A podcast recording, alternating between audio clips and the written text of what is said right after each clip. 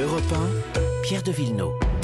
À 7h19, comme tous les dimanches, les questions de patrimoine et d'environnement. L'histoire dans un instant avec un coup de projecteur sur le cerveau humain. Bonjour Laure d'Autriche. Bonjour Pierre, bonjour à tous. Mais d'abord l'environnement. Bonjour Virginie Salmen. Bonjour Pierre, bonjour Laure et bonjour à tous. Faut-il interdire ou réguler la pub pour les produits polluants? On est en plein dans le débat. La loi climat en ce moment à l'Assemblée, SUV, compagnie aérienne, fast fashion.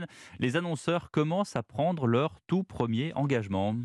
Oui, on avance à petits pas, hein, il faut être honnête. C'est un frémissement, mais le secteur de la pub commence à prendre des engagements, euh, à commencer par le secteur automobile. Alors, pas question pour les constructeurs d'interdire certaines publicités comme celles pour les SUV, comme le proposaient les participants à la Convention citoyenne.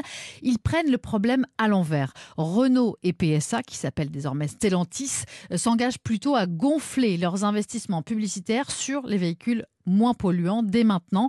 Euh, Marc Mortureux, le directeur général de la plateforme filière automobile et mobilité. Cet engagement consiste à consacrer dès cette année 50% de leurs investissements publicitaires en faveur de la promotion des véhicules électriques, hybrides rechargeables et hybrides, à comparer à moins de 10% en 2019, donc une très forte progression, et de monter jusqu'à 70% en 2023, soit de consacrer des budgets euh, publicitaires sur ces types de véhicules euh, dans des proportions beaucoup plus importantes que les ventes de ces véhicules électriques, l'objectif étant bien sûr de les faire augmenter beaucoup plus vite que la moyenne du marché.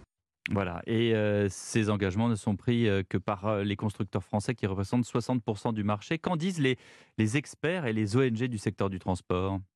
Eh bien que c'est une mesure qui reste encore bien cosmétique selon eux, puisque les véhicules hybrides et les hybrides rechargeables fonctionnent essentiellement avec des moteurs classiques euh, à essence ou diesel. Et l'ONG belge de référence qui s'appelle Transport et Environnement rappelle son étude d'il y a quelques mois selon laquelle eh bien, un véhicule hybride rechargeable, c'est à peu près ce qu'il y a de pire sur le marché. C'est 2 à 8 fois au-dessus des seuils de CO2 affichés selon cette étude. Mais si on se place du point de vue du marché, eh bien, on peut souligner que les constructeurs automobiles étrangers n'ont, eux, pour l'instant, pas pris d'engagement à se restreindre euh, sur les publicités, comme le font les Français Renault et Stellantis.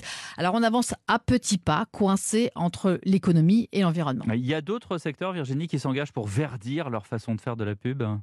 Oui, l'agroalimentaire aussi. À partir de l'an prochain, il n'y aura plus de publicité pour les produits de supermarché à la télévision, à la radio ou dans les magazines pour tous les programmes destinés aux enfants de moins de 12 ans pour ne pas inciter à la surconsommation. Alors ça veut dire plus de pub pour les barres chocolatées, pour les sodas, etc. évidemment, mais pas seulement, pas seulement ce qui représente la malbouffe.